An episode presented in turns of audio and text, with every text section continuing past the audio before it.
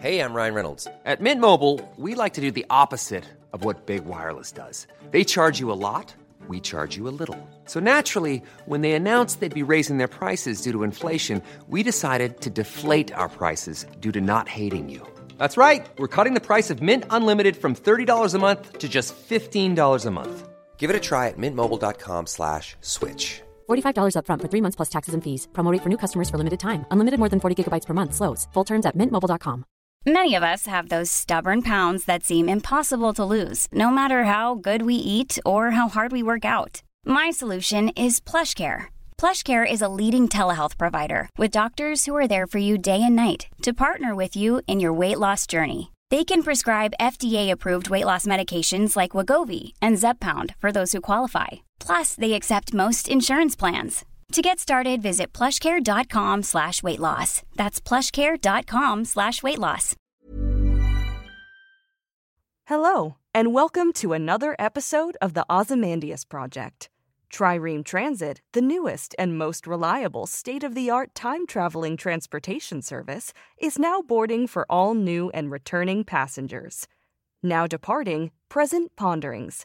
Next stop is Ancient Odyssey. Hey everyone, and welcome to episode 15 of the podcast.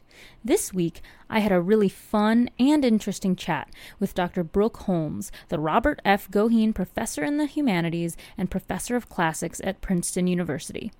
Her areas of specialization encompass ancient Greek medicine and life science, ancient philosophy, Greek literature, especially Homer and tragedy, Lucretius, reception studies, literary theory, medical humanities and bioethics, environmental humanities, gender and sexuality studies, and 20th century French philosophy. Together, we dove headfirst into the origins of medical ethics and how it impacts our approach to the COVID 19 pandemic, had an honest conversation about the experience of being a woman in the classics, and discussed Dr. Holmes' approach to classics as a form of world building. It was a real joy to be able to speak with such an accomplished scholar who not only excels in her profession, but also has a real passion for mentoring young academics and building a supportive community of the classics both within and outside the field. This conversation could have gone on far longer, but alas, all good things must come to an end. And with that, enjoy the episode, and I will speak to you all next time thank you for joining me today. I know it's uh, Friday and it's been busy. Um, so I really appreciate it.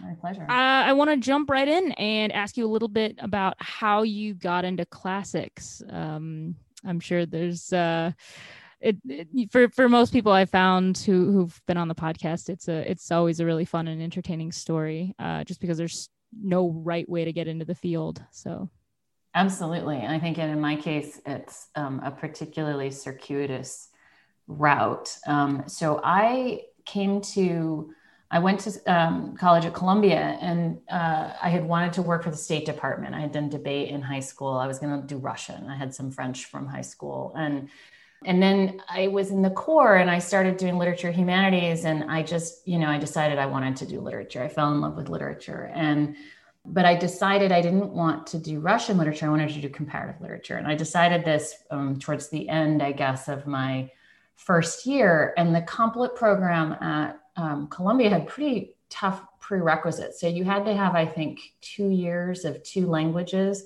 And so I was doing the Russian and I didn't want to keep doing French.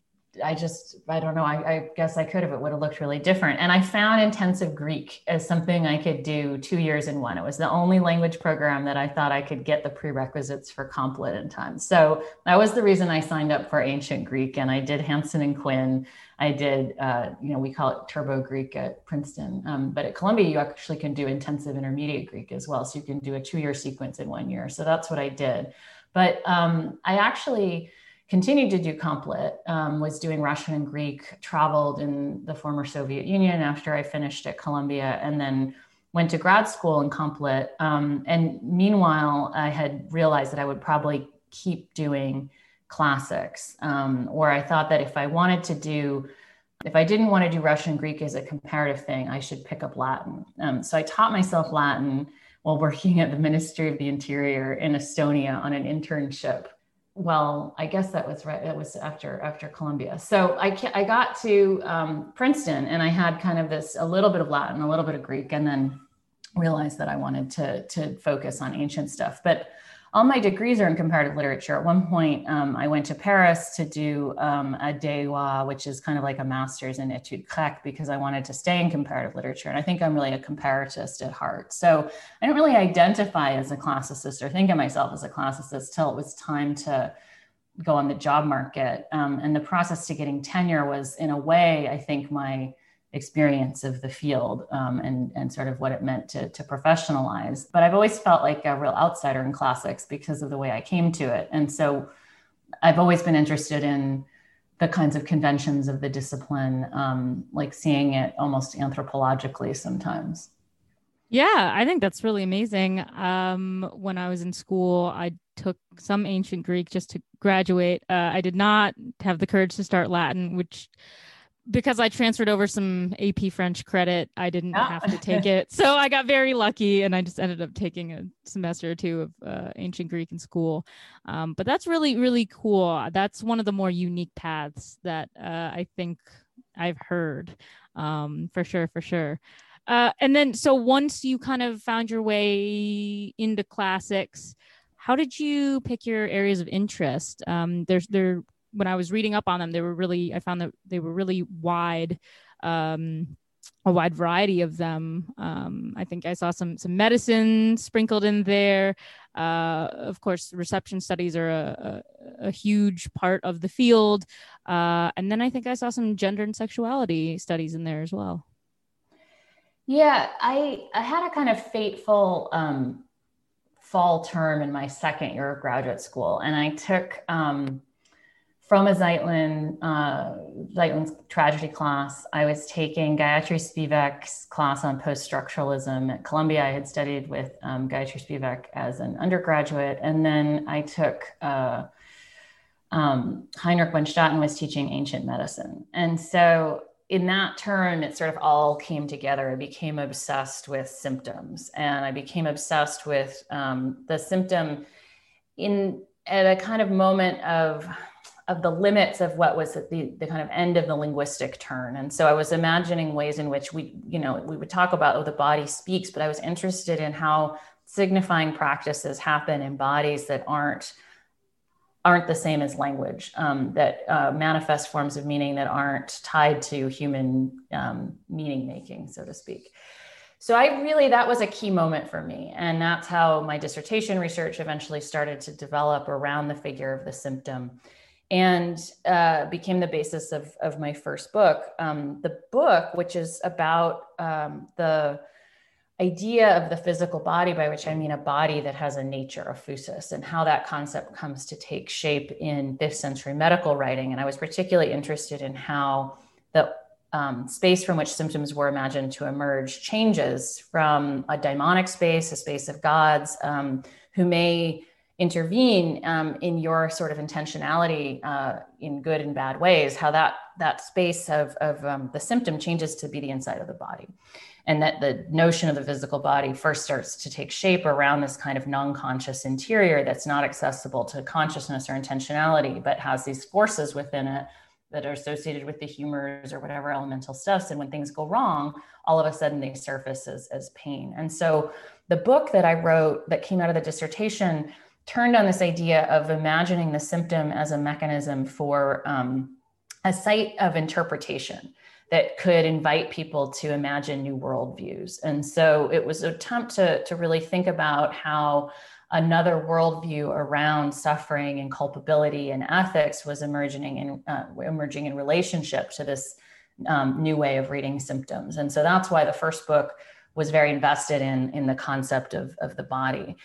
Um, and I guess that that it to, when I look at my research interests, I know you know often people think, well, you're sort of all over the place," and and I really see my my work as guided by a, a set of questions around the history of concepts and the concepts that are so embedded in the ways that we make sense of the world our ontology, we might say, that we almost don't think of them as having histories, or we don't think of, of them being parts of, of the mental furniture that could be removed and that humans could imagine things otherwise.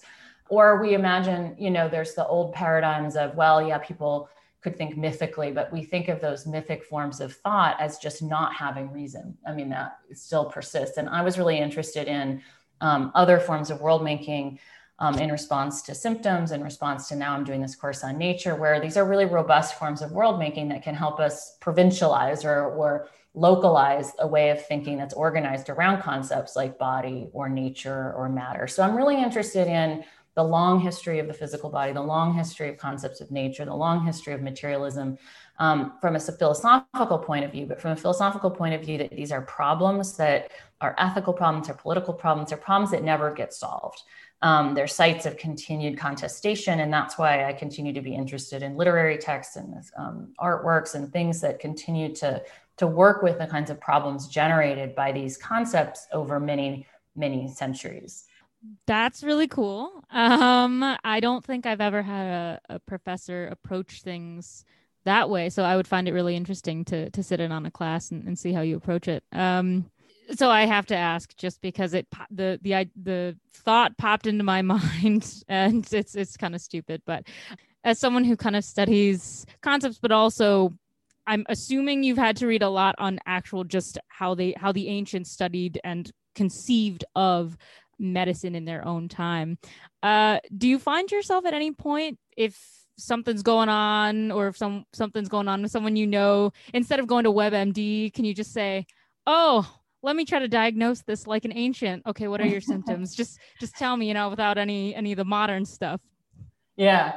It's funny because sometimes I joke. I mean, I do have a lot of pre-med students in in my classes and and my biological medical knowledge is very limited. I mean, sometimes you get people who study ancient medicine who are trained physicians and, you know, particularly the anatomy. Um, and that's not me. I don't have a, a medical background, although I did do work um, in, bio, in modern bioethics, which which I could talk about. But um, yeah, so especially when I first started, I mean, the logic of the, the kind of humoral body is fascinating, you know, and it would be, you know, there's a lot of, um, I mean, it's not so It's not so different. Like, you know, did I eat too much and I didn't exercise enough to to burn it off? Or, you know, did I have too much of one acidic thing and that's sort of setting me off? I mean, there's there's a real anxiety around fluidity and kind of the the liquid body that I find uh, interesting. That like imagining things are going wrong because you're somehow not holding on to the form of the body. I mean, it's quite it's a, it's Aristotelian, but it's also very Hippocratic. I mean, it's very embedded in the the ancient notion of the body.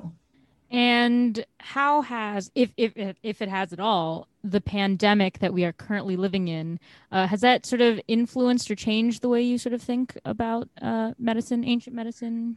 I mean, it it just reminds me. I mean, so I guess I'm interested in the ways in which ethical problems around disease and responsibility for disease in Greek and Roman medical texts um, are resonant with problems that we have around these questions. I'm very interested in the question of blame. And when things go wrong, we need to find people to be held responsible for that. And one of the ways that you know, we used to talk about the story of um, a kind of conventional way of talking about the rise of Greek medicine is okay, there's no gods, and now we're going to secularize it, as if we could move to a world of science where you know it's just the facts, like just the science, no politics, no ethics, and obviously in the midst of the pandemic, this is abundantly true that there is no science in a vacuum. Science is, you know, politicized. We're obsessed with questions of morality and individual agency, and all of this becomes more and more evident. But this is something that I could see in the Greek text that I was incredibly interested in the formation of Greek medicine,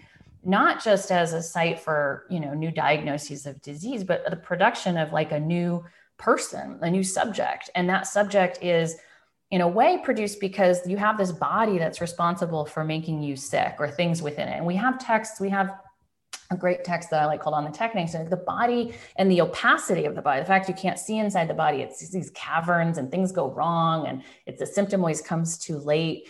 Um, the way they theorize disease is a lot like the way we, we, I think in our imaginary, we think of cancer, like the symptoms come and it's stage four and it's too late, like because the body is sort of a, a hidden space that may betray you. So the body is, is at fault, but the body is a material object. It's an object, it's not human. And so it doesn't absorb blame very easily. And so what you start to see happening is the formation of the person whose body it is who comes to be held responsible for taking care of it. And this is where you start to see the, the creation of a new kind of ethical subject. This ethical subject is being formed in late fifth century Athens as male um, and as as free. And so there's a lot of anxiety about um, enslavement and about femininity as the conditions in which you don't want to be in um, as as a citizen, uh, and that would imperil your sense of control over yourself, your autarky. And so the body is um, a way of imagining the femininity or the the um, passivity the lack of agency associated with enslavement within yourself. So you start to see why the body becomes part of the imaginary of these of these cultures in a negative way because it's the thing that has to be controlled. So medicine posits itself as a site of control. Philosophy comes along and says hey you can control the body but you really got to control the soul. Why is this interesting? So for the pandemic um, a couple things the pandemic is a site where we're having a lot of blame and people want to hold people responsible for things that are going wrong whether you know if, if you get covid it's your own fault or you know the people who are holding up structures you know are being held responsible. And in many cases they are but like i think uh, what we're really looking at is a structural breakdown in the in the political system in our public health system because of the lack of resources. It's not to say there aren't people who should you know act differently or so on and so forth. But in the face of like massive inability to sort of diagnose these structural problems and address them you see again the ways in which you know we problematize people's you know individuals for becoming sick or trying to find sites of blame. And and that's something that's um, i think not just in the pandemic but kind of anywhere because you know american society is very much focused on individual agency and you know you're responsible to be thin and healthy and pretty and all of these things. And if you're not it's a moral failing. And if you you know fall ill be, you have comorbidities you're poor it must be your fault. This is deeply built into the kind of american ethos in really problematic ways. And you can see similar things going on in um, the Greek period when the body emerges. So when you have a system like this, they don't have a very good way of talking about contagion. Because contagion i mean there are a lot of different reasons. One would be it looks sort of religious but really uh, it's also that they can't handle it very well because they're used to dealing with bodies um, and and they also want to hold people responsible. So galen for example doesn't really have i mean he's working later than the hippocratic writers but he doesn't have a theory of contagion really because he's like okay you have 10 people in a crowded theater and it's really hot they're open air theaters and two people get heat stroke well the heat didn't cause it because not everybody got sick. It must be those two people. There must be something wrong with their bodies. There must be a pre existing condition. And then he wants to moralize that pre existing condition as the real cause of, of why people fell ill. And so I think this kind of dynamic around, you know, let's try to find things that aren't just the randomness um, and then when we do find them, let's not fault structural reasons or let's not look at structural racism or you know poverty. Let's try to moralize it. These are dynamics we're seeing around the pandemic now that to me are echoed by what we see in the um, in the ancient writers. The last thing I'll say uh, is that when I, t- I was teaching my medicine class last spring, we talk a lot about power and knowledge and physicians and patients and I do talk a lot about the patient perspective is lost in a lot of Hippocratic texts. The um, physicians and, and people writing these texts are obsessed with control and technique and control of the body. It was really difficult in a way to be teaching this in New York in March when we were really in crisis and, and we were a community in crisis and frontline healthcare workers, doctors, nurses were not only exhausted and putting themselves at risk, but I think experiencing a kind of moral crisis because they couldn't treat people. They didn't know. They were they were in the face of not knowing what this new disease was how to save people. And that sense of impotence which is something that i think the medical texts are constantly trying to find agency for techne and power. And, and we we want to believe biomedicine can save us. And watching you know doctors caught in that the limits of medicine in that moment and teaching it was really transformative for how I was thinking about what's sometimes called the moral injury that we, we impose on doctors when we put them in systems and hold them responsible for things they can't control. Yeah. I mean, I can't imagine what it would be like. I've I've been in Chicago the whole time throughout the pandemic, um, but my uh, my sister lives in New York, so we would hear snippets of what was going on early on so it was just really it was really tough to hear so i could only imagine.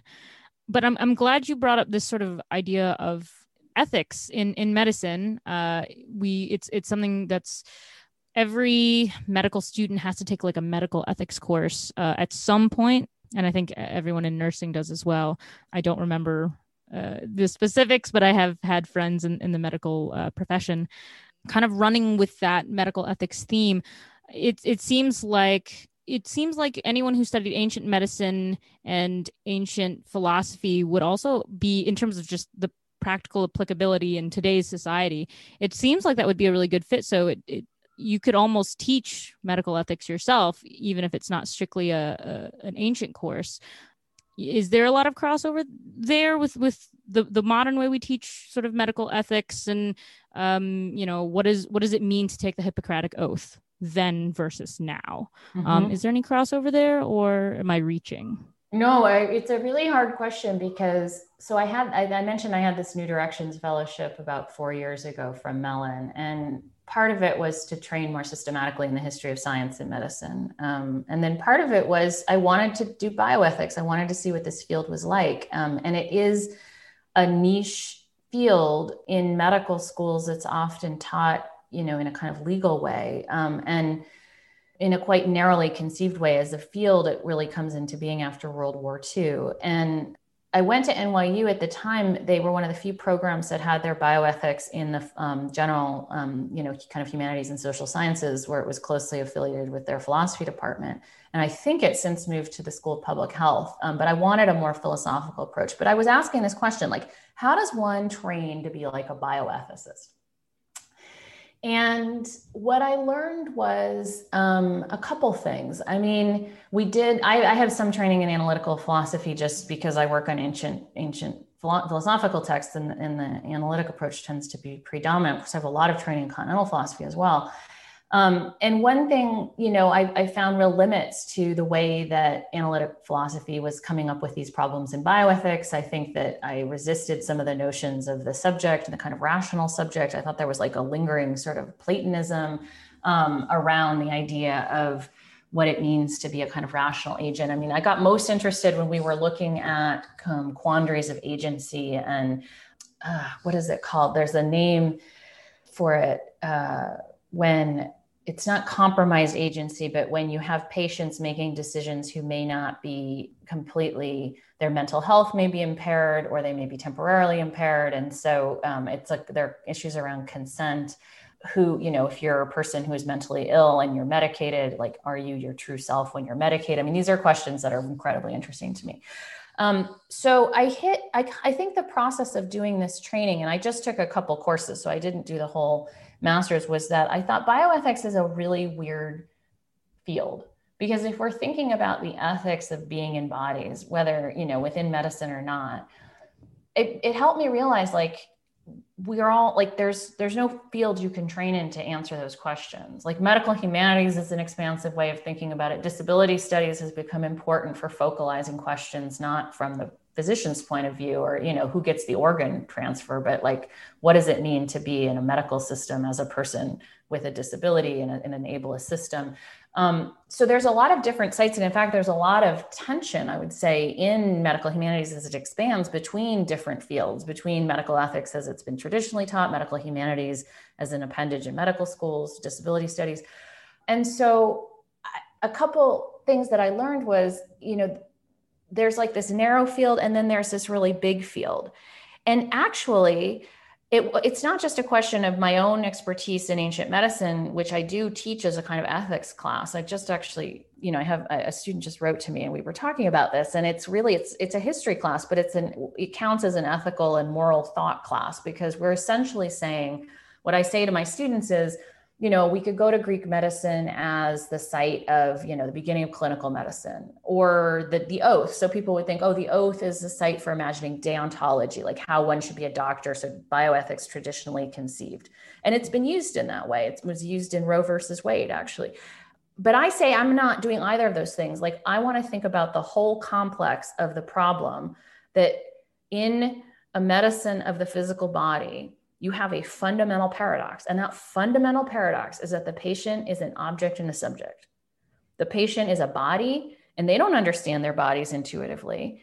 like i don't understand my whole body. If i get sick you know i may not know why. I may not be able to treat it. Like the existence of medicine is a response to the paradox that we don't we're alienated at some basic level from our bodies. But i'm also a person. I'm also an agent. I also don't want to be treated like an object. And so that paradox is not it's a problem we're never going to solve as long as we have a medicine of the body. And so I teach it really as an ethics class, as working through problems that are still with us through texts that are in ways formative of, of the terms and vocabularies that continue to be used in, within this long tradition from the Hippocratics to Galen, and then you know through the Arabic tradition um, and the Syriac and into the medical schools in the Latin West, as well as eastward to India. I mean, it's hugely diasporic Greek medicine. But so part of it is the genealogy of this tradition in a really rich sense and in not a genetic sense, but in a sense of, you know, this is a long tradition that's still informing ways medicine is done. But also, as a site that's different from today. So it's the differences are places where we can get an angle out, get out of our own myopia and see the world we inhabit a little bit differently. Um, so I see the kind of ethical project in those terms. The last thing I'll say that is amazing is that you can actually do medical ethics um, like as volunteer work. And, and so one exciting thing after I took the course at NYU is I started working with Joe Fins, who's the head bioethicist at Weill Cornell. Um, and we have a kind of project that's been put on hold for various reasons um, around pain. And the but he had invited me to take to to participate in some of the ethics committee meetings um, at Weill Cornell, and so I was doing that for a while until I got completely overwhelmed again, and that was amazing for me because I realized that that was the kind of bioethics in practical terms that I was looking for when I went to NYU. You've got a room full of 60, 70 people with a case that they need to, you know, they're puzzling through. Maybe there's a policy change, but really they're just trying to what were the best practices and how would we do it going forward You've got psychologists, internists, nurses, chaplains, ethicists, really interdisciplinary work. And to me, that was the moment when I was like, this is the kind of bioethics that I want to do. And I want to inform the work I do in the university. Just a sort of stray observation, um, because I enjoyed so much that last part. So I actually have uh, five doctors in my family, um, so a lot of doctors, and one of them is my brother-in-law. He um, I think he does internal medicine down in Tulsa. And I, I remember I was talking to him just about I, I had an accident and I hurt my back when I was a sophomore in college. Mm-hmm. And long story short, I was on like a billion meds and they just couldn't figure out how to sort of manage my pain. And yeah. so I felt like, you know, sort of an object, as you talked about, where I was being poked and prodded. And okay, well, if this doesn't work, let's just throw all this at you and try it. And, um, you know that gets really sort of annoying and tiring because you're like okay i'm tired of you just trying things like i'm your experiment can you just if you don't know what to do just tell me and i'll find someone and i got into a conversation with my brother-in-law after the whole thing had been resolved and he said something that i've never forgotten to this day which is as doctors we are trained to treat acute pain so if you come in and you say i hurt we're going to give you meds. We're going to try things that take away that pain. But what we are not trained in is treating chronic pain, which is why you see the same people coming back weeks later. Hey, this hurts again. And that's how people get addicted to drugs because they're not treating the underlying causes.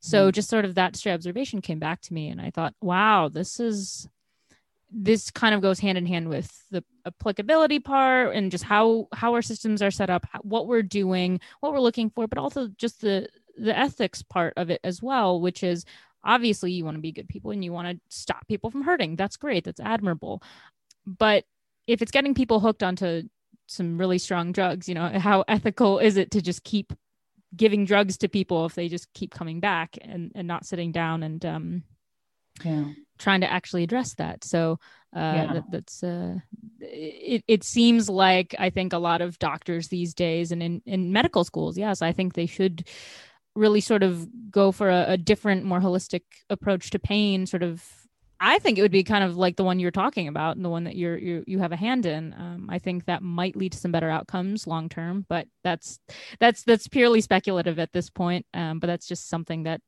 came to mind uh, very very powerful stuff yeah um, i mean um, it's a, it's a huge question can i just respond really quickly yeah go I ahead go ahead a site where I, i've thought more about it i think since i wrote the book which is the practice of medicine within what Vivian Nutton calls in the antiquity, the kind of medical marketplace. But of course, capitalism is is really informed, you know, in medical insurance, the medical system today. And so that's both, you know, a site of analogy. And sometimes you can think about um, what that does to kind of the power of the physician and the, the patient as a consumer. But but I think it's just so amplified in the current context where we're objectified as patients, not just as bodies that are scientific objects, but as billing objects. And so that's where I think, you know, the system of, of extracting as much money as possible from healthcare, particularly is going to make acute pain, you know, a kind or chronic pain a problem because the full system of support, whether that means, you know, long-term care or longer-term diagnosis or a network of inter, you know, interlinking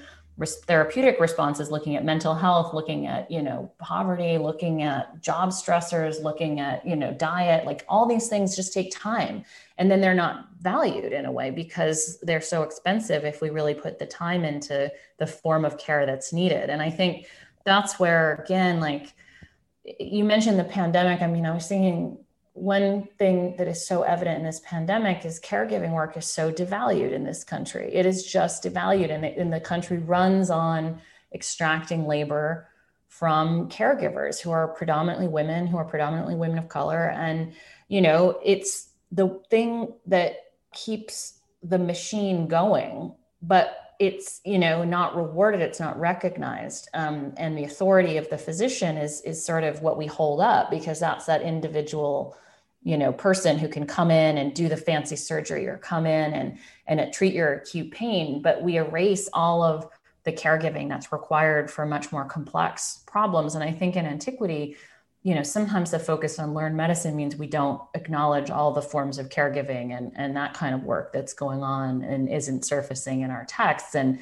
the obsession of the patient as the kind of autarkic individual is mirrored by the physician as like the autarkic individual. The physician is I've argued disembodied in these texts. He's a mind, you know, he's a mind who can argue his case and treat your pain and be successful, but who doesn't want to be vulnerable. Um, and I think that that does damage to patients. And, and as I was saying with the pandemic, it does damage to doctors. They huge rates of burnout, huge rates of suicide. And so it's it's a problem that's specific to kind of late capitalism. But I think it's interesting to read through a lot of the ancient medical texts because there are resonant moments around this male individualism, the male citizen, the obsession with with freedom and not enslavement, that it's feminized. All of that is is very resonant. Yeah, and to bring in sort of the idea that they're here to especially with these insurance companies in this country trying to extract every last cent from the people who who really need help so going to the hospital to the doctor's office is kind of just a nightmare, no matter how you slice it for pretty much everyone. But it seems like if you get into that sort of aspect of you're you're being billed, okay, then we talk about the system, the infrastructure we have. What are we going to do about that? It seems like it it really has these tendrils that kind of expand into so many other uh, areas of study, so many different careers and professions. I mean, if you don't plan on going into anything like the ancient studies, but you want to be a politician, I'm sure you're going to study sort of uh, history of ancient political thought leading up to through uh, 20th century uh, political thought. And so this idea of maybe requiring everyone in other career fields that will somehow touch on our massive healthcare system uh, does it seem reasonable that everyone should be required to have some sort of medical humanities course? So or even if it's not required is this an aspect that we could as a field really talk up and say, hey, did you know that this ancient stuff relates to whatever your career is? So this is a reason you should either take some classes in classics, get the major, uh, even if you don't plan to go into the field. Uh, because when we talk about this sort of limited accessibility and limited knowledge of us as a field, it's I usually find because we don't do a very good job of selling ourselves on the practical applicability of, hey, don't just take this because you need the credit because you literally just need to graduate um, you should take this and see it as an opportunity to don't be scared to get a background in classics because it'll make you more well-rounded for x y z whatever. Um, but i'm just wondering if the, the medical humanities part should be something we actively talk about more. Yeah, I mean, it certainly when I went on the job market, you know, 15 years ago, it was not an asset to be doing ancient medicine. I mean, I did tragedy and I got, you know, the jobs I've gotten in my life uh, at, at, that level were pretending only I only did tragedy because ancient medicine was seen as a very marginal field. And that things have changed a lot. Medical humanities are boom industry and and it, it, it's good i do think um, i mean it's good and bad it's bad in the sense that you know within the kind of crushing resources of the university the instrumentalization of the humanities if they're not really given the space and the respect they need can become you know appendages of the kind of technocratic complex for sure. But i do think that on the whole yeah like everybody should be doing humanities courses. I think this is a moment where i would you know want to say the pandemic, climate change, you know, political crisis, like humanists, you know, in the broad sense, I mean, need to step up and, and think, you know, we need to, to change the kinds of vocabularies that we are giving our students and our publics to work through complicated problems so that we can collectively deliberate on the solutions that we need to complex problems um, and not revert to, you know, easy blame or um, and you know be effective in, in critiques when critiques are, are valid. I think the challenge that i've really faced in coming and working on ancient medicine and, and, thinking about the field and this links to a lot of the work i've done um, kind of around um, like art exhibitions i've done projects i've run in relationship to the field is that so Hippocratic texts, Galenic texts, I mean, these are the foundations of traditions that uh, are in place for millennia through you know written texts that are handed down you know commentaries and so on and so forth. Um, so there are reasons to think about this as part of what we call western medicine. But i've since i the, my first book i've become really much more critical and thoughtful i think about how we position classics as relevant to the present.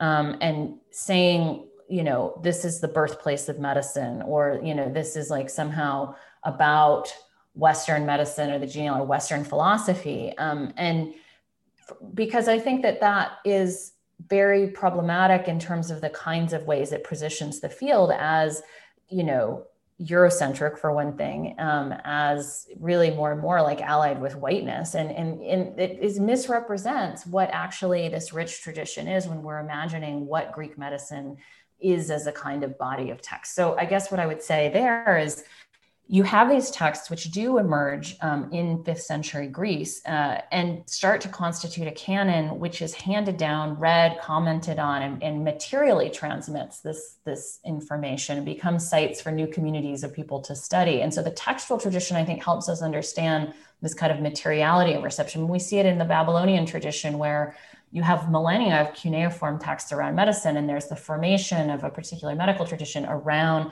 written texts that then also attract philosophical attention, you know, literary attention, and so on and so forth. So that's what we're seeing in the quote unquote in the in the traditions that descend from from ancient Greece and Rome. It's not like it's in our DNA, you know, us Europeans or Westerners or white people or whatever. It's this tradition which is which is handed down. And part of what that does is it helps you understand you know, for one thing, I emphasized the Greco Arabic translation movement in the ninth century in Baghdad, hugely important.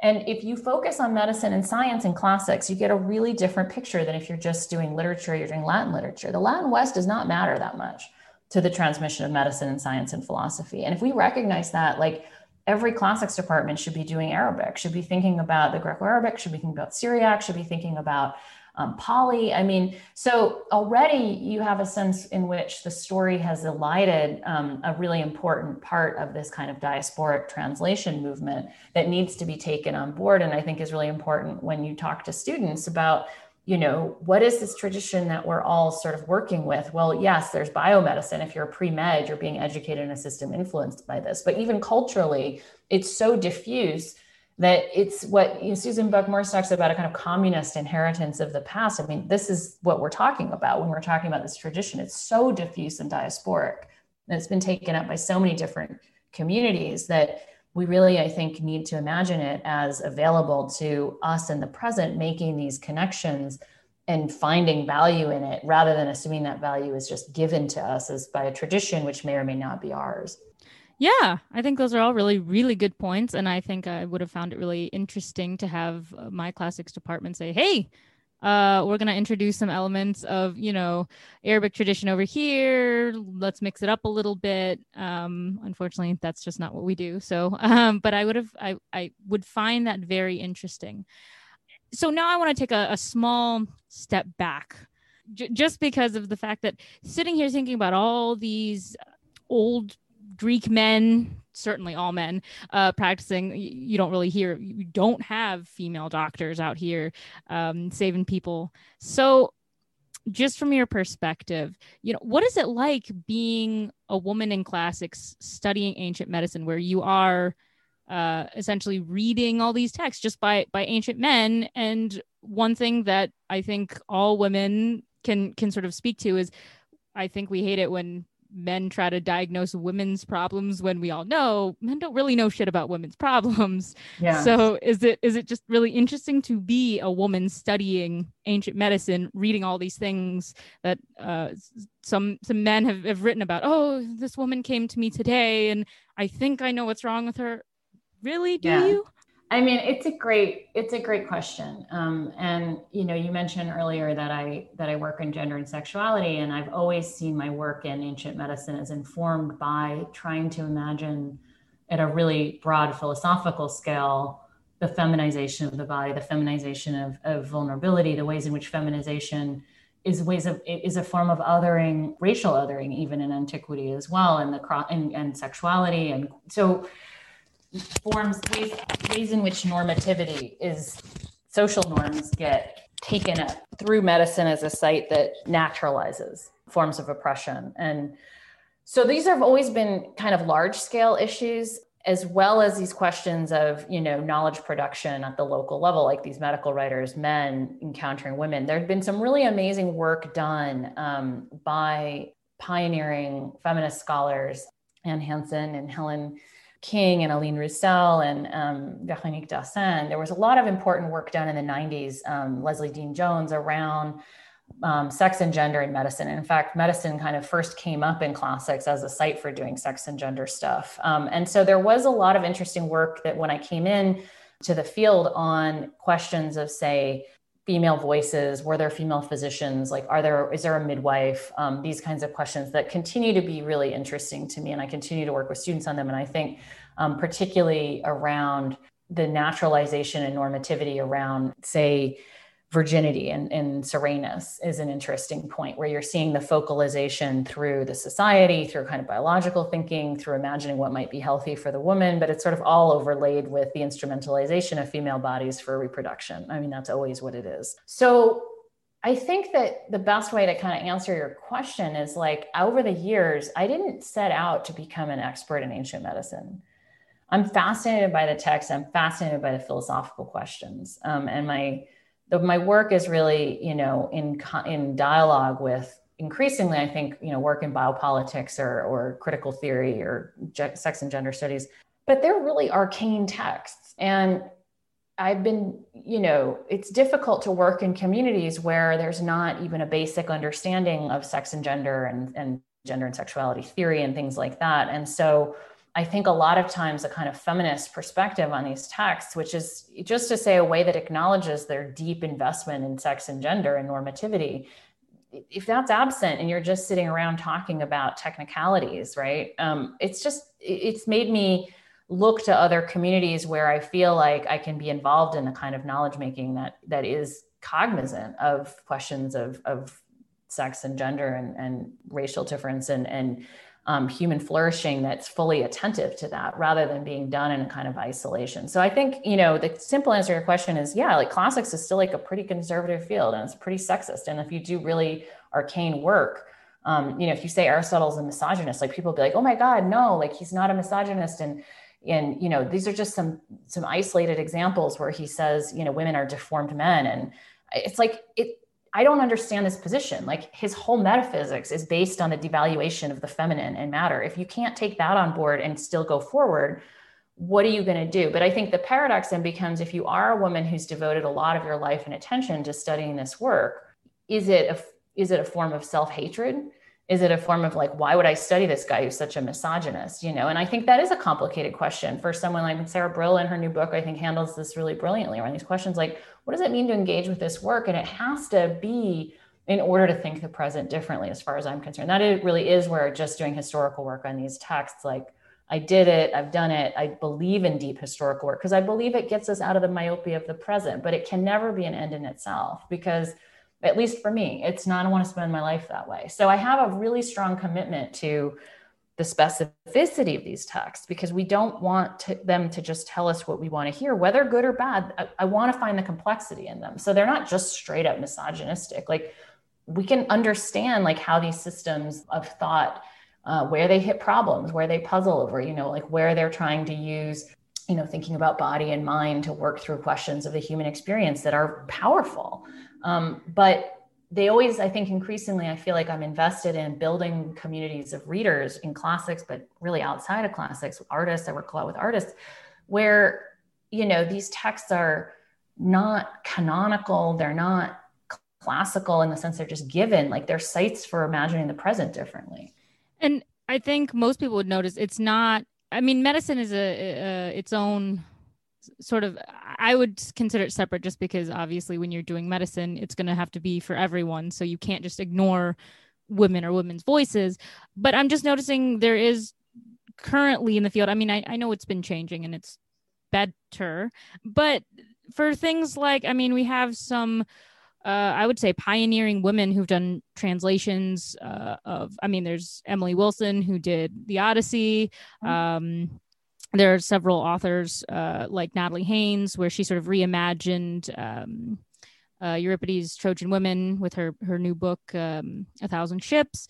And as I look at the sort of reception that women like that get when they sort of take everything we have from these male sources and say, okay, well, I'm going to look at the female uh, voices here because they did exist, they just weren't covered. The reactions go from this is great. We really need to to see this, to hear this, to straight up, no. Why would you do that? You you can't do that. This is terrible. So obviously medicine is very different, but I don't know like is is there ever going to be a way where I mean is is gender studies for like the ancient world is that going to keep growing and become bigger and bigger as more women decide i'm going to just tackle this stuff that all these men do like fuck it whatever i'm just going to do it. Is it going to grow? Is it going to grow that field?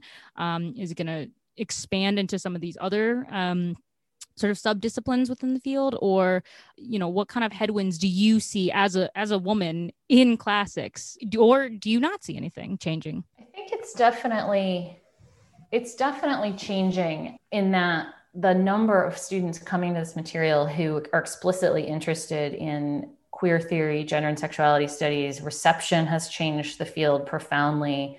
Um, that I do think it, just at the moment where you feel like it's done, this is a hopeless project, this is a sexist field, and it's not, you know, and it's it's not philosophically exciting. It's not interested in theorizing itself. It's that's a very frustrating aspect of classics. Just at that moment, then it does feel like there's a generation of women um, and queer scholars and and you know scholars who are just you know non-binary and and trying to think okay like what like what if we just started rebuilding this world from our own perspective? Um, and a willingness to imagine new forms of scholarship and public work. And i mean that was what i had sort of found my way to with my collaborations with artists and, and doing exhibition work. And that's you know i think there are feedback loops with different communities that can be sustaining for the kind of work you need to do in classics to change the field, but that can be incredibly exhausting and tiring and depressing because it changes slowly.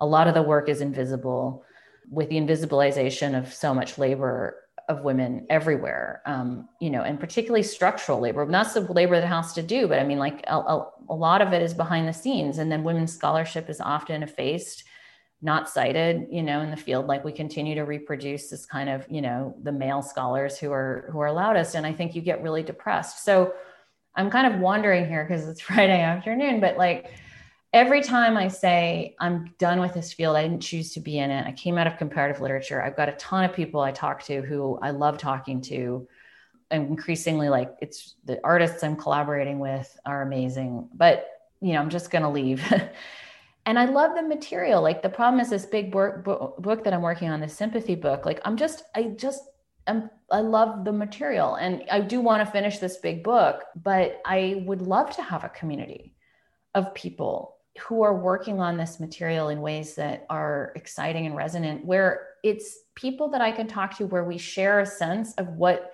that you know, if you're talking about race or you're talking about gender or sexuality, like you're not doing identity politics, you don't lack humanist imagination. Like somehow you have to prove that you know what the dative is in order to say something next, even if, you know, the people who know what the dative is can't think their way out of a paper bag, like that's fine.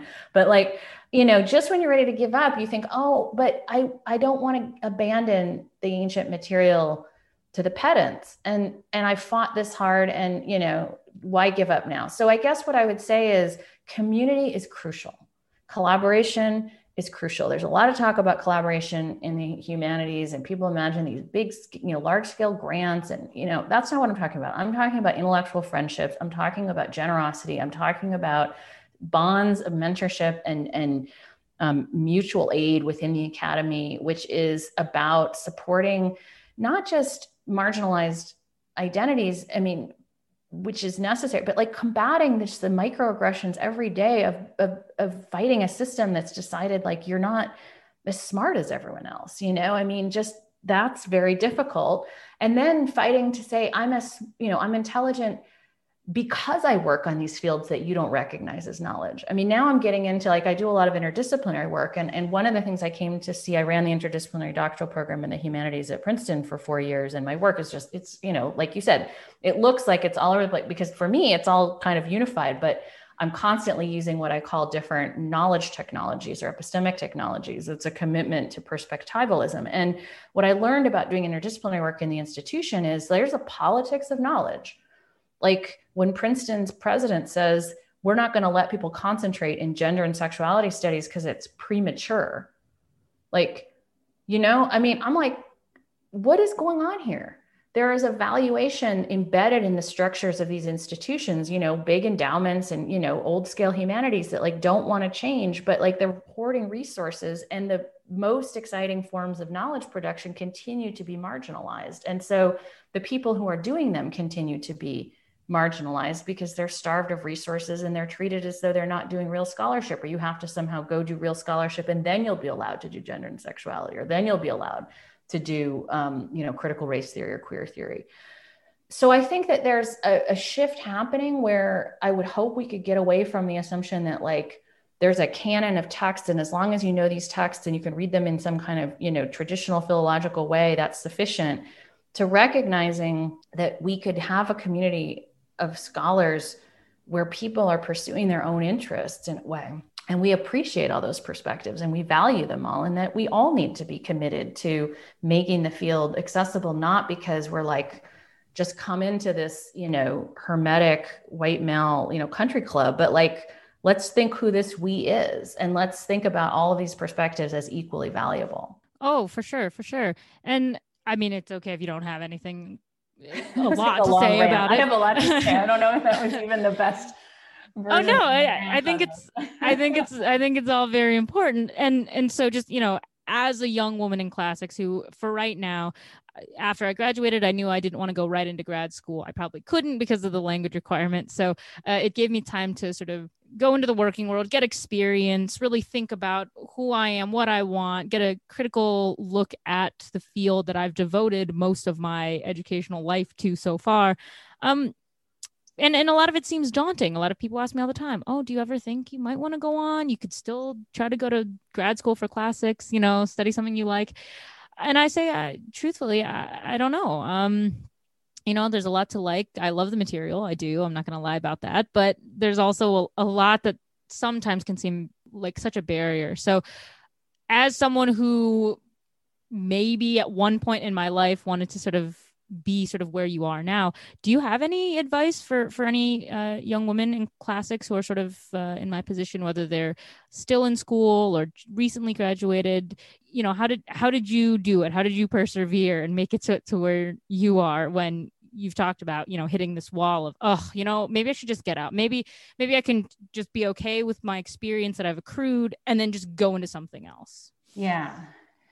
I think you i think it's really important going in to be clear about what you want out of going to graduate school. Not, and I say that not just in the sense of, oh, yeah, there's no jobs. There are still some jobs, but it's more about being clear about your own, what you know. Like you already know a lot about antiquity and you know a lot about the world and thinking. And a lot of times when you talk about oh you don't have the languages or you know we think about what you know people are less prepared for graduate school and classics it's not that they weren't doing anything. They often have all these forms of knowledge that they've acquired through embodied experience through you know studying sociology or studying art history that is what we need in classics right now in order to build the field. And i think you know what happens when you go to graduate school in classics is there is this kind of i mean yes you have to learn the languages in most programs now. I mean i think there are ways of doing reception. I think there are ways of doing classics that you wouldn't need the languages. Um, but all of this is is changing quickly. And so i always think of it as know what you want or, or think you want and and you don't know everything right? Because you're not there yet. And so keep building in that that loop for yourself where you're keeping front and center what's valuable to you Classics is a field that has valuation built into its name. And it has that kind of, you know, dull hitting of you like, oh no, this is classics, this is classics. And and the, you know, it will beat out of you your own sense of ownership of the material or the field in ways that I find pernicious. And I think that holding out your own relationship and your own conditions of valuing this material and continually revisiting them is something that's that's really crucial. Um, I mean, the other thing I would say is so I'm really interested in institutions. I think a lot of power we focus on individuals. I mean, a lot of it is structure. And it's funny, I have a friend, she's a sculptor who runs the program of visual arts at Princeton. And she I, I like talking to her because she's she talks about institution building as like sculpture. And you know, it's some of it is bureaucratic and you could lose your life in it. But understanding how structures work allow you to be tactical within them and to change them sometimes and to move. And so I always tell my students like, you know, build the world you want to live in. And you can't do that alone. That's where collaboration is absolutely key. But it's about understanding, you know, yeah, we can burn it all down. And I, you know, I think classics as a field, you know, um, I don't know what its value is, but but I'm actually just much more interested in how do you do world building? How do you build, you know, new communities? And a lot of my own work has been focused on that question of how do you build a conversation in a workshop, in a seminar, in an exhibition. And I think that I wish that we thought about the field that way, that we imagine that, you know, new scholars coming in saw this as a moment of co-creation and that we were all recognizing that that's we're at a moment of the discipline where I think that's its future. And in my optimistic moments, I think, you know, great. But then I say optimistic. The problem is know how institutions work, but to go back to what I started with, you are not the institution, you are not the field, you are not the discipline. The academy is a is a, like a monastery. It's like a it will eat you alive in terms of the way that it imagines who you're who you are, what your value is. It won't give you an outside to your life. And the difficult thing of doing institutional work is not to let the institution consume you, to maintain us an outside, maintain intellectual friendships outside the institution, you know, people in your community, people that you're talking to, and see that as really crucial to the kind of work you're doing. So that's a kind of feedback loop that I think is is really important. Yeah. I love I love how you termed that the world building, like thinking about classics as world building and, and opening up, being more inclusive, uh, building better habits. I, I love that for many reasons, I would say, too many to count. But one of them is one thing that I often talk about uh, when it comes to representations of the ancient world, building interest, trying to actively get more creative people interested in and to come to the field. Uh, one of the what I found most interesting recruiting grounds for that comes from the world of entertainment, and just because there's that mix of what do we like? We like stories. Where do stories come from? They come from mythology. Oh, that's ancient stuff. Uh, and so any kind of media we have today comes from that. It's it's a very long conveyor belt, sort of, um, and a lot of people don't connect the importance of the classical world to media. And so what we have are popular films and TV shows where yeah, sometimes we show sort of accurate things and sometimes we don't. And I found they're they're really bad at sort of talking to each other as industries, as fields. Oh, we can help you. We can help you do a lot of things. Do you want to make really entertaining, engaging things that oh, hey, also happen to be historically accurate, would that make somebody say, hey, I saw this movie because I love movies? I learned a really cool thing about the ancient world. Now I want to go study that. You know, there, there's not a process to sort of uh, build that up. And so there's so many different examples, and I, I don't have time to go into all of them. And I probably wouldn't be able to cover all of them anyway. So I won't try.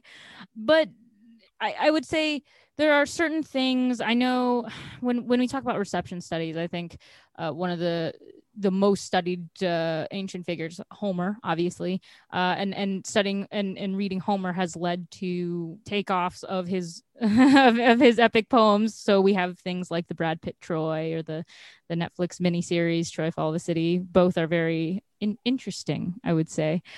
But as as we know, they don't represent everything perfectly some some better than others. Um, when it comes to sort of the, the stuff that you study, your fields, when you see uh, movies or TV shows that are, uh, or or even if they can be plays or or read them in books, but when we see how do we represent women in the ancient world in things that are supposed to be sort of historically accurate but kind of not because hey entertainment value I don't know. What, what do you think when you see some of these things and, mm-hmm. and as a scholar of gender studies and you say, oh, well, you know, okay, they're not there there aren't many women in something like the big 300 movie right? There's like one woman in there and then she's all on screen for all of five seconds. Yeah. Um yeah I, you know how do we change that? Um, because i think that would also help in terms of world building expand the world beyond just men. Absolutely. Yeah and i think you know there's a way in which there's a kind of collusive relationship between mythology and Hollywood and in whose voices it privileges, who's you know going to be the star of, of, an action movie, and and so on and so forth. Um, and so it's in a way oh, you kind of get your entertainment value, and then you get a kind of validation of gender stereotypes because you know that's just the way it was. Um, so I think that it's it is a challenge. Um, and I, I like I said, I know. Let me answer it in a couple ways if I could just respond, because uh, I'm going to touch on the gender question, we'll come back to it. But um, when you mentioned Troy, and I was thinking a long time ago, um, I used to teach when I would teach Epic, I would show them, I would show my students Troy and then Brother, Where Art Thou? And I loved that because they, it helped them um, see things about adaptation, about what it meant to get at the spirit of a work or to respond to the work that's not just historical recreation and you know the absence of the gods from troy. They really it helped them understand what work the gods were doing in the iliad um, because when you just see the iliad you think oh what are these gods doing here? And then you kind of see an attempt to sort of represent it without it and they think oh oh i see i see what's happening. And, and brother art thou i think is just a brilliant adaptation of like the spirit of the odyssey it's much more creative but it also feels much more true and so i think doing that kind of work can help students see that you can engage with the ancient world in a way that doesn't mean period costumes. It can mean getting at mythic structures and mythic structures are inherently malleable. They're inherently made for recreation and that's what tragedy is in relationship to you know myth is it's constantly innovating it's constantly finding new perspectives it's constantly inverting power dynamics in order to vocalize the really core issues that mythology is about you know in family kinship, violence, sexual violence, power, suffering, you know, helplessness. I mean, I love tragedy because it's about these human issues that we don't have structures in our society to really get at with the same level of intensity. Um, and yet, built into them is that sense of perspectival malleability in a way that the epic, you know, recreation or the 400 promotes a version of the ancient world that I think, you know, I'm not that interested in. Um, but I said, you know, one thing I think about a lot, because when you first did popular culture, like I do work with a lot of artists, and so I think a lot about, you know, um, the the kind of more experimental adaptations, and I and theater, and um, there too, I think you can do really interesting things with the the open, you know, more classical adaptation versus like a really innovative um, or playful adaptation which is inspired by the story but may not even seem to be you know related to it in the same way. So i'm thinking you know some of the classical versions i've seen of trojan women to mention trojan women you know nobody knows what to do with the chorus um, they're technically great but you know the kind of all the mourning is hard to pull off because we don't really have the, a way to translate it in terms of the registers and so on and so forth. Um, and then I think of someone like my uh, a collaborator I work with, Isabel Lewis, who's engaged with Plato Symposium to reimagine performance. I mean, she she started in theater and dance and is inverting the whole notion of what it means to be on stage and what it means to be um, in a kind of open-ended dialogue with people around you to produce a conversation, a philosophical conversation, but that's oriented around performance. And you know, to me, that's like at the heart of what is going on in the fifth century in terms of, of mythic thought encountering philosophy, for example. But but I think too, you know, about I realize the popular culture. I mean, I have a I, my son is seven, my daughter is four, and when we start, you know, when they were younger, I mean, when my son, you know, maybe a few years ago, we would go hiking, and I had to entertain him, and I started telling him myths. Like that's what I had.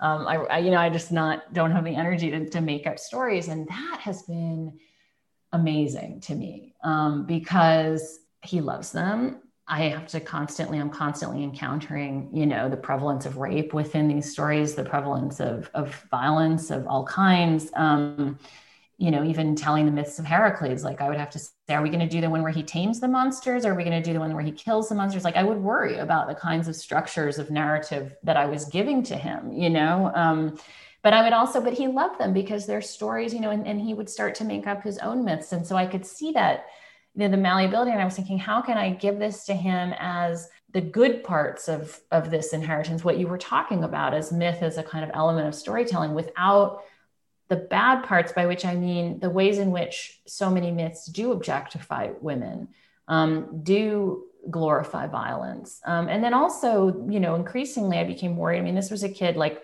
okay, everybody thinks it's funny, like I think it's funny. I taught well, I taught him to say parthenogenesis at quite a young age, you know, and like and, and autodidact is his new favorite. He, was talking about that we were looking at some birds. He was like, those birds are autodidacts. I was like, yeah, they are. Um, but like you know, the son of a classicist, like I'm also thinking about the double-edged weapon of like mythology as cultural capital. And, you know, I mean, I didn't come from, I came from a very middle-class background and, and coming to Columbia, I was very acutely aware of classics as cultural capital. Or I think maybe I wasn't aware, I became aware of, of how it exercised power over me in that way. So I think about what I'm doing, giving him mythic vocabularies in a world where he goes to a public school in Washington Heights. You know, like it's, you know, I mean, how can that be a site for imagining with his friends rather than a marker of, of class difference, for example? So that's been a really um, ongoing site of kind of real world thinking about popular culture.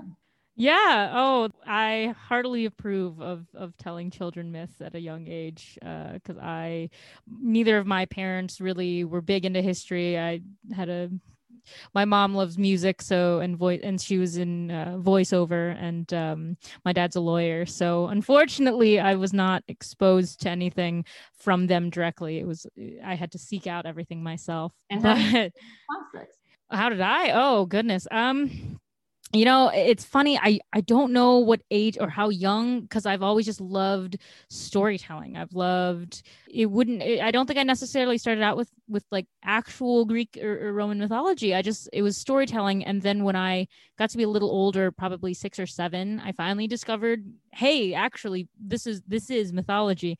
And i just i had a wild imagination and then i think it was all finally put together when i got to sixth grade. I had an, a fabulous teacher who it was our ancient world year. So she did this really imaginative thing where I'm going to let you bring a bed sheet into class, make it into a toga, everyone's going to choose like a fake Greek name that you're going to use with your classmates.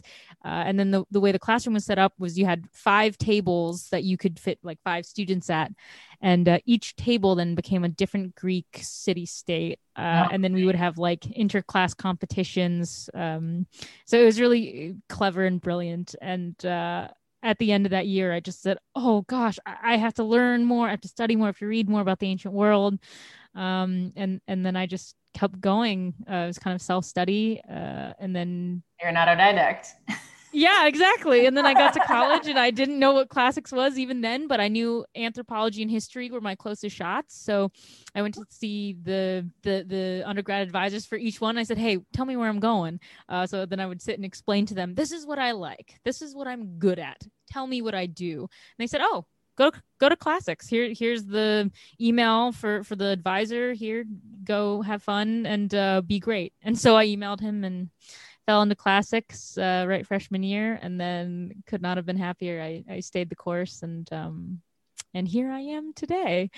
Uh but it's definitely influenced everything i do in life. Um i was really interested in like ancient political thought and i felt so sad because I only scratched the surface of that. But uh, when I graduated, I I started I went right into politics. So, you know, that's just another arm that you can uh, use a classical background for. But I, I would very much like to go back to, to grad school if I well, can. I can say, I mean, I always recommend people don't go straight to grad school. I think it's super important to do something out in the world so that you. I mean, it goes back to what I said. So you know what you're going for. It's not just I'm good at this. I like to be in school but you have a sense of the world you're operating in. So that's great. Yeah. And I, you know, I, I don't know if I'm realistically ever going to be able to go to grad school for classics. I mean, that's a lot of languages that now I'm like, oh no, I've got to, I've got to find a way to, to learn. It's expensive, blah, blah, blah. But just in the immediate future, I found there's so many different ways that I can apply my background. And one of them was I love politics and I love Greece. So how do I how do I combine them? And uh, I found a program uh, at the University of Athens, and um, there I'm going to be able to study ethnic Greek nationalism. And so I'm really excited because I'm going to get to study sort of the the whole history of uh, Greece as a nation. So hopefully we're going to go back to the ancient times and see how nationalism for for each city state essentially and and how that sort of um, evolved through the years into into the modern iteration. So I'm just essentially combining the culture that I love, the people I love, and the background that I've come from, but into a very practical, uh, useful ability of being able to sort of hopefully at the end of that be able to really discuss nationalism. What is it? How do we, you know, yeah. how does it live? How does it survive? How has it changed through the years? So I'm really excited. I've I've been able to sort of carve a, a spot for myself, and um, who knows? After I get that master's, hopefully uh, in a year or two, uh, maybe maybe I'll be convinced and, and find a way to to get back into classics or keep going with with what I'm doing uh, and just bring classical elements to it. Yeah, I don't know. It's it's uh I'm I'm moving there. I sort of don't know what I'm doing at any moment, so I just sort of live day to day and say, okay, let's let's wake up today and uh, what can I, how can I infuse classics into my everyday life, into things that I work on, think about? But I love going through the the modern Greek material, which I came to very late, and it's it should be taught. I mean, you know, we need to understand the the ways in which you know classics as a discipline formed. It's definitely very linked to nationalism. It's part of a larger story about nationalism, the humanities, and and I think you you know, in a way, you may learn much more than you would going the traditional classics route. And then you know you can you can find your way back to the text or as you say work with them as you want to work with them. But you know there's more programs that are becoming more interdisciplinary. I think chicago's program i mean ucla i think penn is, is pretty interdisciplinary. Like but that's to me you know for students with really broad interests or i would say broad interests who are of really theoretical interest and interest in reception you have to pick the right program because you know that you want to be in a place where you can really drill down on what you're most interested in learning. That's really crucial so. Yeah i i've always been a huge proponent for the more interdisciplinary aspect of classics. I know a lot of people would just say no, no, I, I think i prefer just going into it as a, as a field and then studying some strand within it. Um, and i've always been more in the uh, more cutting edge revolu- revolutionary aspect of well, what if I went into this modern program, but then just like most of my source material was the ancient material so that I do get this hybrid of I'm using all the classical materials, but applying it to uh, contemporary issues. Mm-hmm. Um, and that's usually where my focus tends to be. I'm always, always looking at the practical applicability um, sort of aspect of classics. And that's that's just a huge part of what I what I spend my time also talking to other people about which is you know it is very important to study this stuff. But as we're trying to pull this subject into the future i think that's not going to happen unless we also attach some element of okay how do we use it in contemporary you know life? How do we put this in perspective for contemporary problems? Because obviously we don't face the same problems that the ancients did but i would argue we have a lot of very similar ones. So um, you know why not study the past okay it's not the same thing but i'm sure a lot of the solutions or the things you shouldn't do we those are pretty important for us. Uh, just kind of like uh, as we were talking about earlier the, the evolution of medicine right and how we think about uh, medical ethics. Same issues very different uh, technological systems blah blah blah still very applicable. We should study them all together. I don't know why uh, we don't do that more um, yeah. but they're sometimes there just seems not to yeah. be appetite. Yeah and and i think that's where the critical you know we need to do it critically. This is starting to come to the field. I mean i was in a committee call earlier today but like if we want to talk about the relevance of classics the kind of work you're doing is crucial because we can't be all sophisticated behind closed doors and then go and say, yeah, study us. It's the foundations of Western civilization. I mean, as somebody who's written a lot on big concepts, I mean, I'm very aware of those narratives. And I think they're not, the bigness of them is not wrong. They're complicated stories, but how we tell them and being critical about the history is in, we can't go on without that element. And so, you know, when what you're doing with the podcast, I think is, you know, really an example of, of building out the world you want to see. You wanted to create these conversations. You put a structure in place and you know it's really great. So congratulations. Thank you. Yeah i you know i it, i never thought of myself as as somebody who would be attempting to tackle an issue as big as accessibility to the field. Um, and i never thought of myself particularly as someone who I, I would never call myself an expert in outreach whatever that means but um yeah, I when when the opportunity presented myself, I saw I, I saw it as a crucial opportunity to help the field out and those of us who are in it. Just because we don't i don't know I, i've always thought that classics as a field just does a terrible job of, of talking about ourselves and, and do very little outreach to to other people. And we don't really spend time talking about the practical uh, applicability of it, which is you know that that's fine. But uh, pe- people need to do it. So if I can contribute to that in any way, I I like to. Absolutely. Uh, just because I I've gotten into some friendly debates with people all the time about this is uh, when you see symbols from the ancient world, especially within medicine, uh, like the caduceus and uh, the the rod of Asclepius, when you see in our modern culture the fact that on all of our ambulances they're using the wrong staff. Yeah. Does that bother you at all? Because it does I, have learned to not let it bother me but just as someone who knows ancient symbols i see that and i'm like well that's wrong because that's what hermes uses and that's that's sending the wrong message. You don't want him to ferry you to the underworld. You don't want to die. Like why do uh, why are we not using asclepius's rod?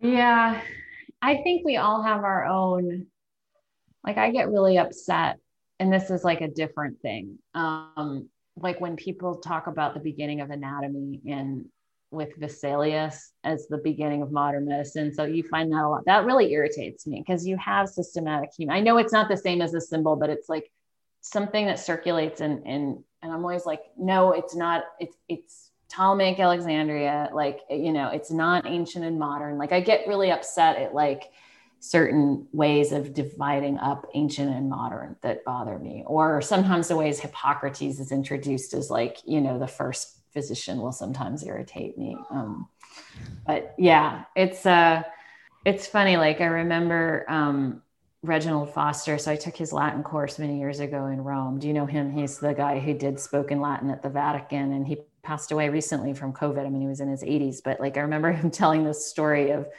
passing this guy with, with I think it was his parents, you know, he's like a college student, like in there in front of the Pantheon, and he's like pointing to the Latin inscription, and he's like, "We don't know what this says." And Reginald's like, "What? Some of us know what this says." Like. We have this weird arcane knowledge that we could, you know, decipher your inscriptions and your symbols on your ambulances.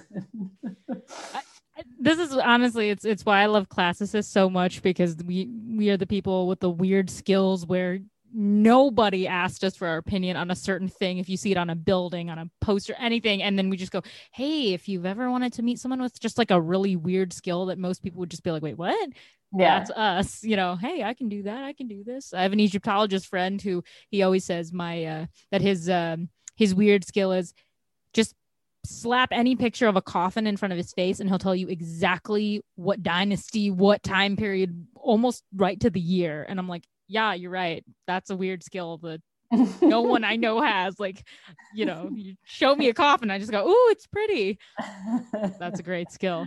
Um, and yes, so at the end of each podcast episode, um, I ask every guest to read Shelley's version of Ozymandias.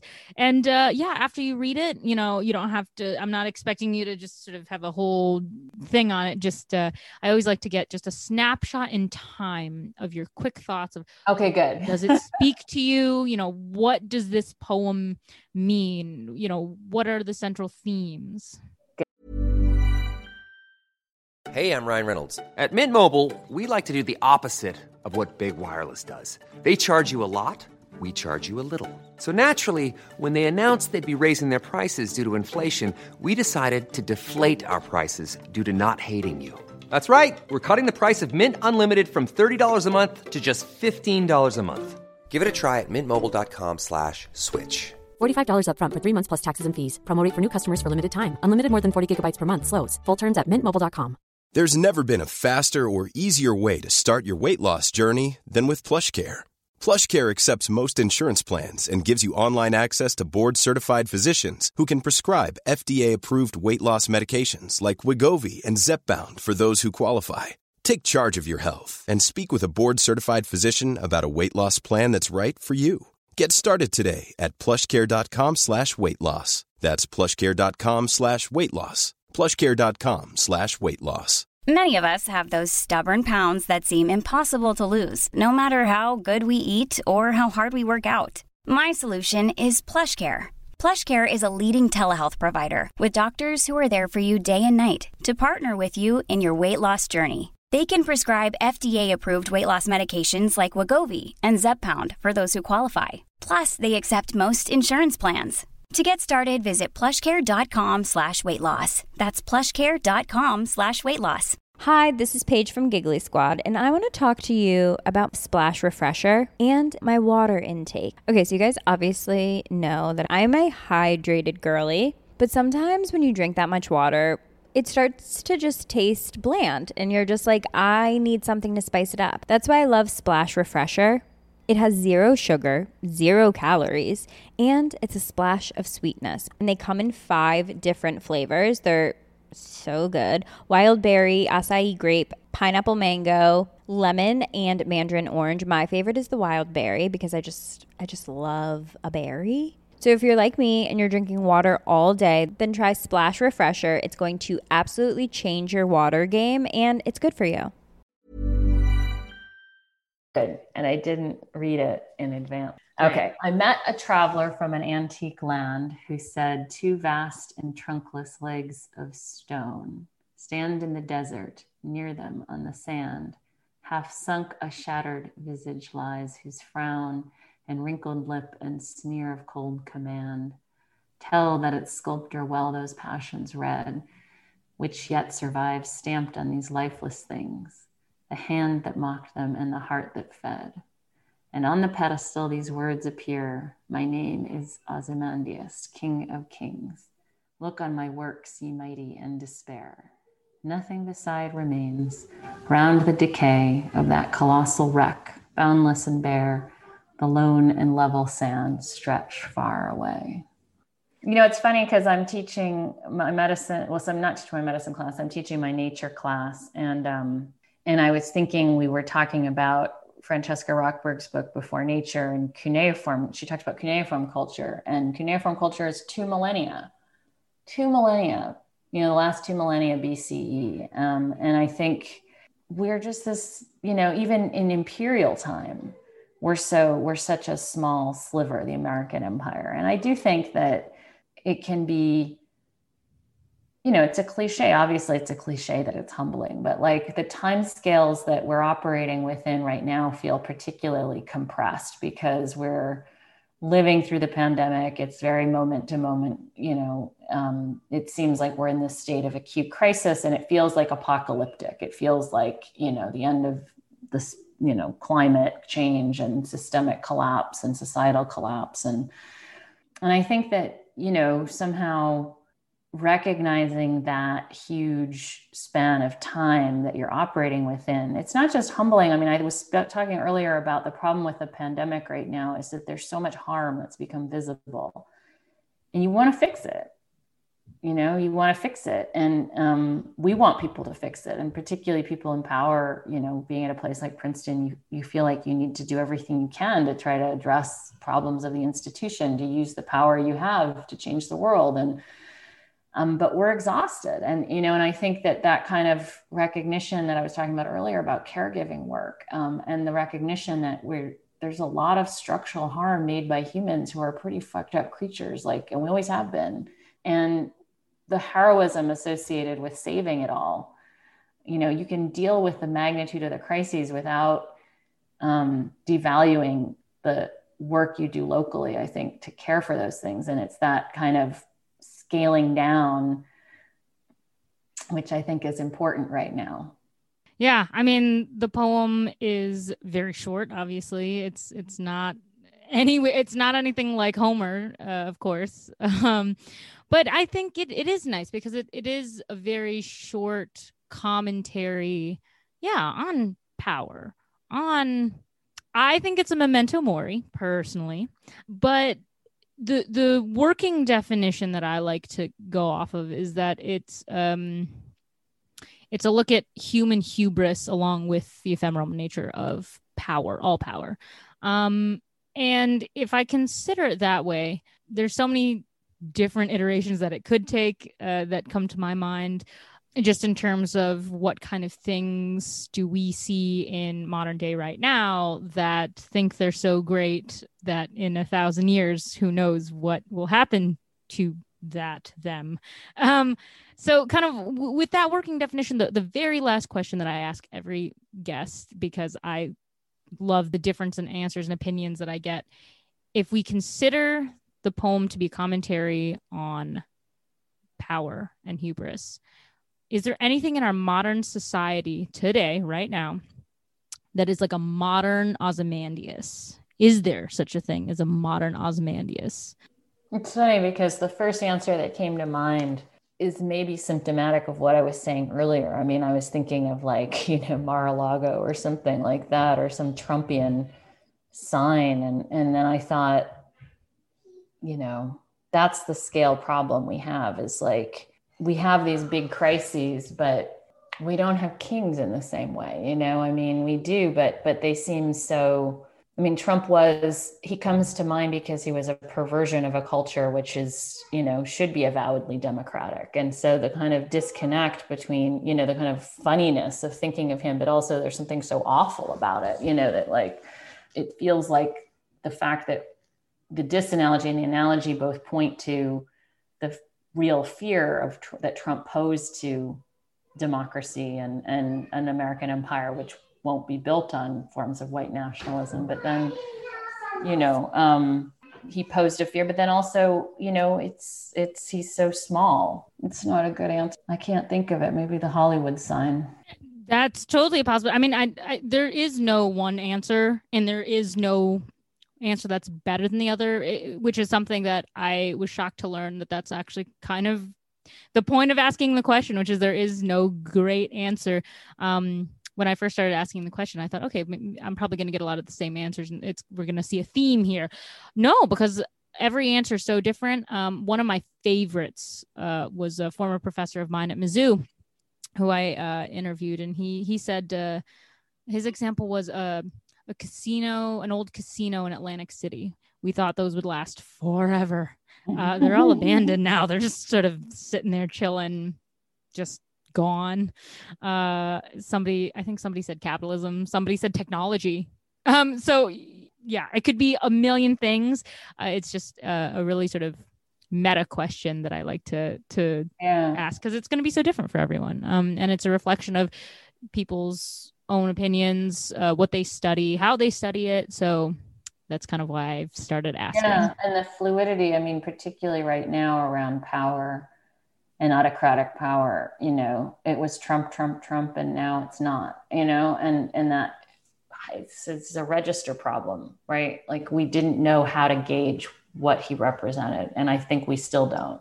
Yeah, and I mean, I think you know the simple answer would be, oh yeah, well, Ozymandias the poem was about a man, so obviously I should choose a human. So I think I was initially expecting, I will say, I was initially expecting a lot of Trump and Putin's and, and things like that, but the majority of answers actually have not been people, um, which yeah. it's like the Hollywood sign, you know, when you step back and you think it's a hard question. Yeah.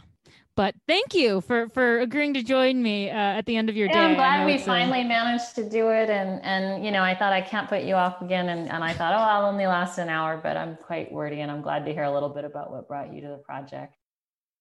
Trireme Transit is now departing ancient Odyssey. Next stop is Present Ponderings. I met a traveler from an antique land who said, Two vast and trunkless legs of stone stand in the desert. Near them on the sand, half sunk a shattered visage lies, whose frown and wrinkled lip and sneer of cold command Tell that its sculptor well those passions read, which yet survive, stamped on these lifeless things. The hand that mocked them, and the heart that fed. And on the pedestal these words appear My name is Ozymandias, King of Kings. Look on my works, ye mighty, and despair nothing beside remains. Round the decay of that colossal wreck, boundless and bare, the lone and level sands stretch far away. Hi, this is Paige from Giggly Squad, and I want to talk to you about Splash Refresher and my water intake. Okay, so you guys obviously know that I'm a hydrated girly, but sometimes when you drink that much water, it starts to just taste bland and you're just like I need something to spice it up. That's why I love Splash Refresher. It has zero sugar, zero calories, and it's a splash of sweetness. And they come in 5 different flavors. They're so good. Wild berry, acai grape, pineapple mango, lemon and mandarin orange. My favorite is the wild berry because I just I just love a berry. So if you're like me and you're drinking water all day, then try Splash Refresher. It's going to absolutely change your water game and it's good for you. ACAST powers the world's best podcasts. Here's a show that we recommend.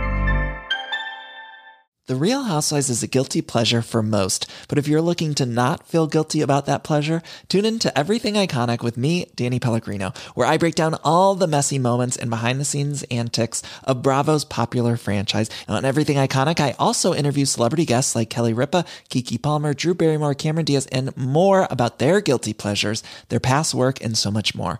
So if you're pop culture obsessed and find yourself watching way too much reality TV like me, tune in to Everything Iconic with Danny Pellegrino wherever you listen to podcasts. ACAST helps creators launch, grow, and monetize their podcasts everywhere. ACAST.com.